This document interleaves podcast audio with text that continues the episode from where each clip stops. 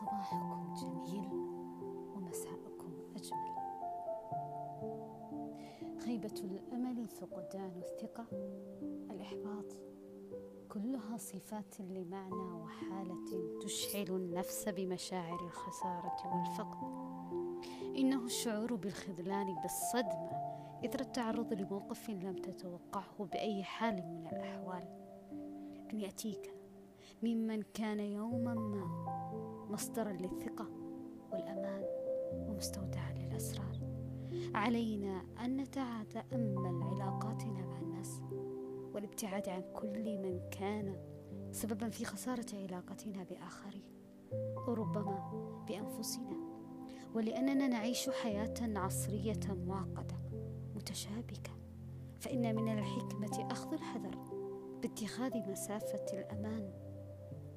من الذين نتشارك معهم العيش في محيط العمل والفضاء العام. فنختار بإحساس القلب من لم يكن يوما ما مصدر لآلامنا ولا يكدر عيشنا. ولست أدعي هنا أي مثالية. أو أحلق في عالم مجرد والفانتازيا. وإنما إنما القلوب جنود مجندة. ما تعارف منها ائتلف وما تناكر منها اختلف.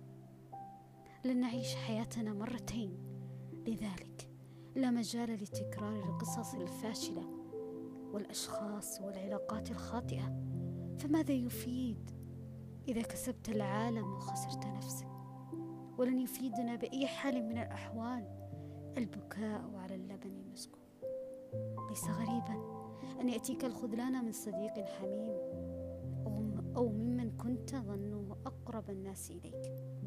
وهنا أقول نعم أقول لكم إن التعب النفسي والإحباط سيكون أكثر وقعا وشدة على النفس لا سيما لا سيما عندما يكون اتخاذ لوقت الحاجة والحاجة هنا ليست بالضرورة مادية فحسب وإنما إنسانية معنوية ونفسية. فكلنا فكلنا عرف وعاش لحظات شدة وخوف وتمزق كنا خلالها شمعة في مهب الريح. فأن يخذلك ويخيب آلاء آمالك أخ أو صديق مقرب وقت الحاجة في المواقف الصعبة التي تستدعي التضامن والتآزر. والوقوف معك بحزم وصدق إلى أن تتجاوز الأزمة. كم سيكون ذلك مؤذيا للنفس ومدعاة لإعادة النظر بالواقع والحياة وطبيعة علاقتنا مع الآخرين. وبرغم ذلك لن تتوقف الحياة. نعم لن تتوقف الحياة. ولن يكف الناس عن العيش في جماعات وسيكون ثمة من ينتظر سقوطنا. بل تلاشينا. علينا. إذا أن ندرك تماما أن طبيعة الحياة سجال بين الخير والشر والجمال ونقيضة وأن ندرك متى نذهب في علاقاتنا لمرافئ الصداقة الحق أو أن نبقيها سطحية في حدود زمالة العمل أو المهنة أو أن تكون محل للثقة والاحترام فحسب.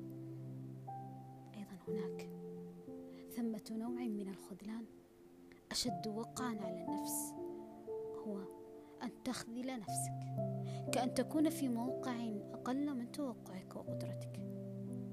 أن تتخاذل في موقف كان يستحق أن تكون فيه على النقيض كأن تشعر أنك صغرت وتضاءلت أمام نفسك. بسبب موقف محدد في الحياة.